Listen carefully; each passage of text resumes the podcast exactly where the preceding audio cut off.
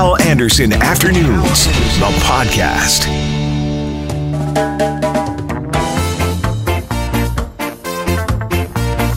Hello and welcome to the podcast. Coming up, Chris Adams, a political scientist friend of ours. We'll get a campaign update from him. New polling federally as well that we'll talk about.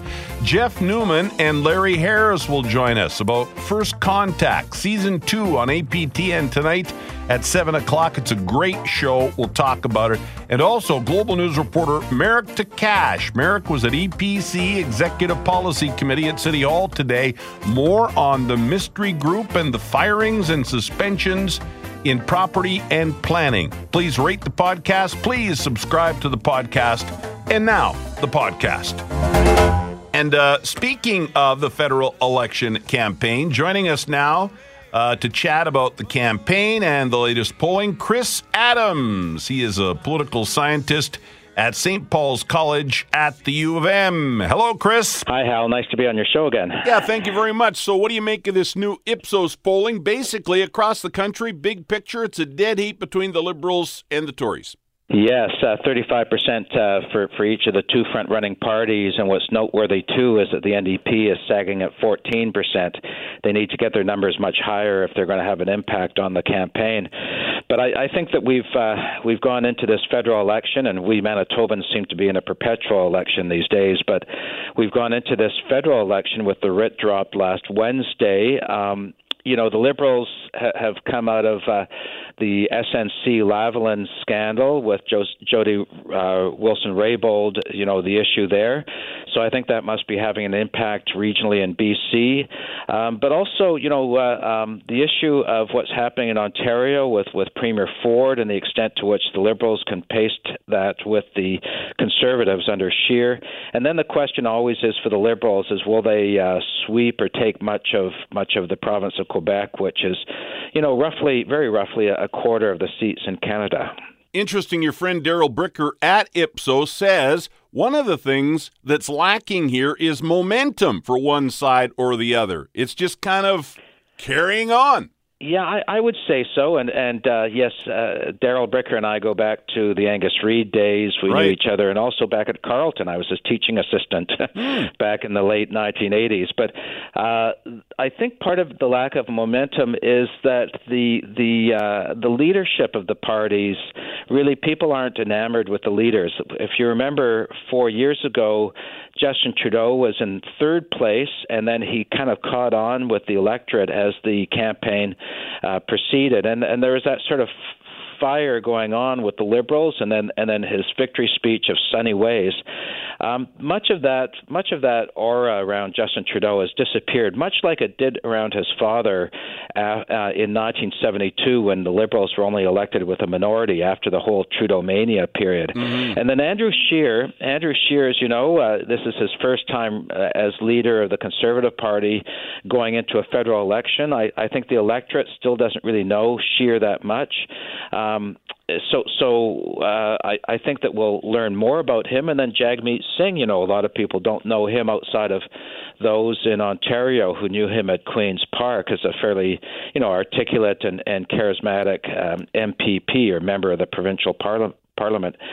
So I, I would say if any party kind of had a had a boost over the past six months, probably the Green Party, Elizabeth May. But I, I, am not so sure they'll have a big impact in this campaign. Well, you mentioned Scheer. He's in Winnipeg today. He's actually going to be yeah. in our building. That interview is coming up after 4 o'clock on the news with Richard Cloutier and uh, Julie Buckingham. Your friend Darrell mm-hmm. uh, Bricker at Ipsos. Back to him again for a second because this is the new polling that we have he feels like Lav scam is baked in already because it, it hurt the Liberals a bit, but they seem to be coming back a bit now. He thinks if you were upset about it, you're still upset, and if you weren't, you aren't. Yeah, uh, you know, Darrell's probably right in in that, and and it plays differently in different parts of the country, sure. especially um, if we're t- we're talking about SNC Lavalin, right? Yes, right. Um, I'm not used to the acronym, but uh, the in, in Quebec, you know, it actually plays among some voters to the favor of the Liberals because that's a large uh, that's a large Quebec-based company, and then BC has the very opposite effect in that Jody Wilson Raybould was a very very well respected regional minister in in BC. So so it plays out differently. I I think uh, Darrell's right that people kind of uh, uh, know where they are on, on that issue and how it affects their views of the of the Liberals. The other thing too is with regard to the Indigenous vote, and and I'd say in Manitoba among the federal campaign, um, in in a few parts of Manitoba, it might have an impact because some Indigenous leaders will not be um, completely satisfied with uh, with the Liberals' treatment of Jody Wilson Raybould, who is an Indigenous person as well as a past uh, member of the Liberal cabinet, yeah. but also um, um, ha- have the Liberals moved fast enough on the TRC recommendations, uh, Truth and Reconciliation Commission recommendations, as well as on getting clean water and things like that. So um, I, I, have a suspicion that the voter turnout among uh, Indigenous communities might not be as high as it was last time around. Quickly back to Scheer. I'm sorry. I mean, you've got him as your guest. I would say, um, you know, he, he won that that leadership uh, against Maxime Bernier. He was not the front runner. Uh, Scheer wasn't the front runner, so he he kind of came into that leadership with with a little bit of momentum by winning it. He also, uh, you know, he was Speaker of the House of Commons is a very young man. Mm-hmm. So there's some skills that he has, which I think uh, Canadians aren't of which Canadians are not aware, and um, and I think some of that will come out in the campaign. I'm not partisan, but I but I think that he might surprise some people in a positive way during mm-hmm. the campaign. So I, I think Justin Trudeau will have his hands full. Or maybe in the TV debates, we may get a side of Andrew Scheer that a lot of Canadians haven't seen yet. That's right, and you know he went through a lot of debates as as uh, as leader candidate, and mm-hmm. in a you know there was a full crowd leading up to the leadership of the Conservative Party of Canada. So I I would say that that he's uh, fine tuned his skills, and we'll see how he does in that leadership debate. I've got so many questions, Chris. We're going to have to have you back soon, but I'll try and uh, narrow it down here to a couple at the end. Are we heading sure. for a minority government? Do you sense that we might be heading for a minority government and the NDP and or the Greens will sort of be the the kingmaker, so to speak? Well, you know, uh, political scientists I've noticed over the past many years uh, predict a minority government when they don't know which way the wind's blowing, and so so, I mean, the last election, I don't know if you recall how the uh, a lot of political scientists were doing projections saying uh, Justin Trudeau will win a minority in the last election, right. and only one of the seat projections that I saw had it uh, being a majority. So I, I, I think I think it'll be a majority, and, and one of the reasons why I think it'll be a majority is if the NDP uh, stay at a low number, that means there's room for for one of the other parties to grab a majority. Mm. I would say if the NDP start picking up um, um, some of its support back to where it was over the past 15 years. I, I would say then there's a good chance at a minority government, and and um, as I might have mentioned before, uh, some of some of us will remember Trudeau mania in the late 1960s that swept the country with this you know, this very interesting political leader in the form of Pierre Trudeau. And then the bloom was off the rose in 1972 for a number of reasons, including the economy tanking. So 1972, minority government for the Liberals, and he turned to David Lewis, the leader of the NDP. So that might happen again. You know, it might be Scheer or Justin Trudeau turning to Jagmeet Singh or even the Greens and saying, can you lend us some of your seats for a majority or to mm. keep our government yeah. going? Yeah. And final question if the polling sure. holds up, if this polling from Ipsos holds up, and Manitoba West goes Tory, and Ontario and Quebec go Liberal, I don't like that scenario for the country, for Canada. I, I agree, and that was very much what the 1970s looked like. Uh, many of us will remember. I think Axworthy was one of the few members of Parliament uh, at, during during uh, um, a period of the Liberal reign um, in Canada. So it, it, it does bode ill if we've got regions represented by different by uh, um, solid blocks for each of the parties.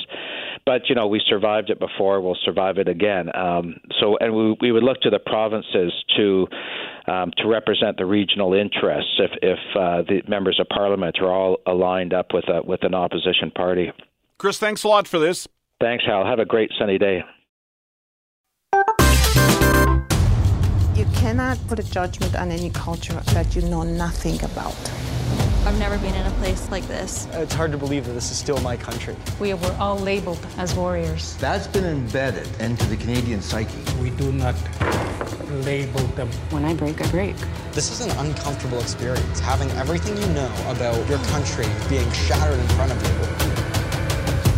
Doesn't really hit home until you, um, you're there. Well, and we are going to talk to one of the people that went there. First Contact Season 2 premieres tonight on APTN, 7 o'clock Winnipeg time tonight. This is Season 2, as I mentioned. And uh, Larry Harris was one of the participants. He joins us on the phone. Larry, good afternoon. Good afternoon. Thank you for having me. Well, thank you for doing this. And I got to take a second, Larry, before we start chatting, to introduce in studio here with me Jeff Newman, one of the producers on this show. Larry, you probably don't know this, but I know Jeff as Mosey because when I started doing mornings on Power 97 in 1996 with my old pal BJ, BJ and Hal on Power 97, we came in and Mosey, Jeff Newman, was our producer. And what were you, our producer for about three days, right? about that. about three days, and then so. the boss Three said, great days, though. Yeah, Three it, really it good days. was fantastic, and you're such a great guy and such a talent, and it's so wonderful to see that you've gone on to do such really important work. So I'm I'm Thank happy you. for you, and it's great to see you again, my friend. It's good to be here. Good to see you. Yeah. Let's start with you, uh, Jeff. Set the stage here. This is season two. I think the first season was so well received, right? People were just blown away by this idea. Tell us about the idea, and then we'll talk to Larry about being a part of it. Sure. Yeah. No. This this idea uh, was something that we did uh, last year, and we took six uh, non-Indigenous Canadians who had preconceived uh, opinions towards Indigenous people, primarily negative, and we took them on a 28-day journey around uh, Indigenous communities across Canada, and we challenged their viewpoints and basically sat them at a table from Indigenous people in their communities, and had them talk. And it was amazing the results that came out of that of being able to really just listen. When this idea was pitched, I can just imagine the conversation, right? Because some people would be going, "That's a great idea," and other people go, "Yeah, but what are what's going to happen? Because it might not be good, right?" Sure. No, it's, it's, it's scary. It was a scary uh, thing to do. And I, I really applaud the communities that participated because um, they had a lot to lose as well. And, and, and putting themselves out there and sharing their stories and uh, opening themselves up like that was uh, was was uh, you know a frightening proposition. So to be able to embark on that, and of course our participants, they didn't know at all really what they were getting into. So seeing them put themselves out there, it was a lot of trust on a lot of levels. So Jeff says, Larry, that you guys had sort of preconceived ideas of, of what you were getting into. Where were you before we talk about where you're at now after the experience? Where were you then going into this? Give us your thoughts on uh, on an indigenous community going in there. Where were you before all this? Uh, well, before all of it, um, of course, I had some stereotypical views of the average white guy, and going into it is that the indigenous people um, they could they could take better care of of the way they get jobs. They could take better care of their homes, um, and they I thought that they they just didn't seem to want to blend with our society at all. And then after after this experience, after first contact, what changed for you? Well, first of all, I do have to thank Jeff and the crew for doing such an excellent job and allowing me to be part of it because it was truly a life changing experience. And after that, I had answers to my misunderstandings of why the Native community or a lot of people in the Native community had such a hard time um, getting involved into the white man culture. Life changing. How did it change your life, Larry? Explain. Well, it's life changing because, as you mentioned earlier, I went in with preconceived ideas. I'm not, and they certainly weren't right, and that proved it out to me that, um, my goodness, all these things that I was brought up on and led to believe about the indigenous people, most of it was totally wrong. And so, whenever I see somebody now, uh, a native, uh, no matter where they are, whether it's on TV or in real life, I see them through different set of eyes, more compassion towards them and understanding for sure. That uh, did everybody, uh, Jeff, after the experience, come out like Larry, or or did some people going out? Yeah, I was come out going. Yeah, I was right. Well, I don't want to give it all away. Yeah, but don't there, do there, that, There, yeah. there, there were there were definitely uh, uh, you know ranges in terms of transformation, Mm. but you, you have to understand with Larry going in. I mean, Larry was had very very entrenched views. Um, uh, you know, very patriotic Canadian, and and this idea of saying, well, maybe some of the things that you've learned growing up and the things that you were taught weren't necessarily accurate and and from from all sides of it. So just have just listen, listen to someone else's perspective and viewpoint. And that's really what this show is built on. It's really just having an opportunity to uh, listen to communities and from people that just rarely get a voice to be able to to share their side of things. Yeah. You know, Larry, one of the really rewarding things about doing this job is that I get to talk to people about things I don't really understand, right? I get to get Right. answers Yeah. to my questions. And uh, so that's been a great part of this job for me. Um, would you advise others to try and find the answers to those questions before passing judgment or deciding this is the way it is? Spend some time with Indigenous people, spend some time in their communities if possible, because I, I have found them to be very welcoming and they want you to come and find out what they're all about, don't they? They most certainly do. There wasn't anybody I met on this 28 day voyage of uh, of knowledge that didn't welcome myself or the other participants, and who weren't open to answer any questions you may have. So the interesting thing I had, like you say, you had questions you want answered. Once this trip was finished, I actually had answers to questions that I didn't know existed in my head until I was on the trip. Like, what's the biggest? what- what- what's the biggest question that you didn't even know existed until after you went through this? And then give me the answer. What was the big question that you had no knowledge of beforehand, and then the answer that you found? Residential school in my area. So explain Right. that a bit. Um, I had heard about the residential schools quite a bit lately in the news, and uh, I paid attention to it in the news because I thought, oh, that that sounds sad. But and then all of a sudden, we came to Brantford on our uh, trip, and bang, there's one of the longest and biggest residential schools was smack dab in Brantford, where I live, and that just blew me away. And then to go and he, see the see the experience of going through the school, what happened in the school, and speaking to survivors, just heart wrenching, totally heart wrenching. I couldn't believe um, that could happen in Canada. And wherever we went, the residential school topic came up. Not that we brought it up, but the situation was brought up uh, by those other people involved who allowed us to speak with them to explain why this happened in their lifetime. It was it was very very uh, thought provoking and heart wrenching for myself to learn about the residential schools and the effect it had on the Native community. Did you make new friends, Larry? Oh, certainly. I still I have people on uh, now on Facebook and everything. It's wonderful. Larry Larry is very friendly. He's very engaging, and I he, can he tell. he would when he go into a community, you know, he would reach out and he would we would talk to Yeah. everyone. So yeah, that was really cool. Yeah. Jeff, you know, I got to tell you, I, I am a reality TV fan. I like reality TV. Big Brother, like we're getting close to the end of Big Brother, right? It's it's Yeah. entertaining, it's fun, but this is reality TV that could make a real difference, isn't it? Well, it's something that we're really proud of because the, the fact is, is it's very entertaining, uh, and and it, it draws in an audience that might not necessarily seek out this subject matter. But what it does is, once you get into the actual show and the actual content, it's very real, and and the the the people. Um, uh, the the stories that they share, um, the truths that they share are, are are on a different level. So you you really get this sense of wow, I'm really entertained. I want to find out what's going to happen to these six people. Um, but along the way, you learn all this amazing information. Hopefully, by the end of the show, that it's helped maybe you reconsider some of the things that you've thought, or or maybe thought to be true that maybe aren't, and and might be inspired to look into it more and and open your mind a bit. Larry, thanks a lot for doing this. I really appreciate it. The pleasure's all mine, and I hope it helps people uh, tune into the show. It'll not only educate them, but it'll also entertain them about our country. Excellent. Larry Harris, a participant in season two of the show First Contact. The season two premieres tonight on APTN at seven o'clock here in Winnipeg. And Jeff, uh, Jeff Newman, one of the producers. Good for you, man. This is, uh, you know, uh, you've gone on to do some some really cool stuff, and and this has to be one of your favorites. It has to be. I, I don't even need to ask the question. Yeah, no, it, it is by far. It's a rare opportunity to be able to work with great people and and be invested in a show that.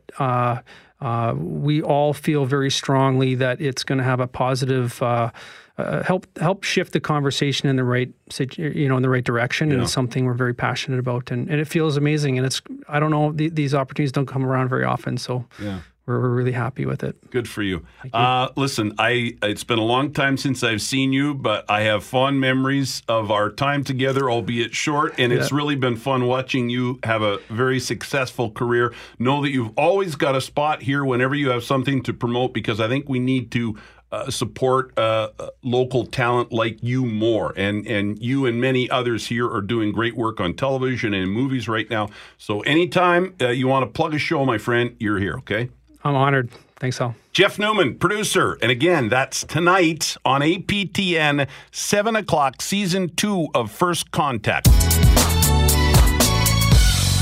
Joining us here for just a couple of minutes, Global News reporter Marek Tkach. Marek, look at that. You were on yesterday. I told you how much I liked you, and here you are on my show again today. I like it, Hal. Back to back. Yes. Uh, you were at EPC today, Executive Policy Committee. What can you tell us?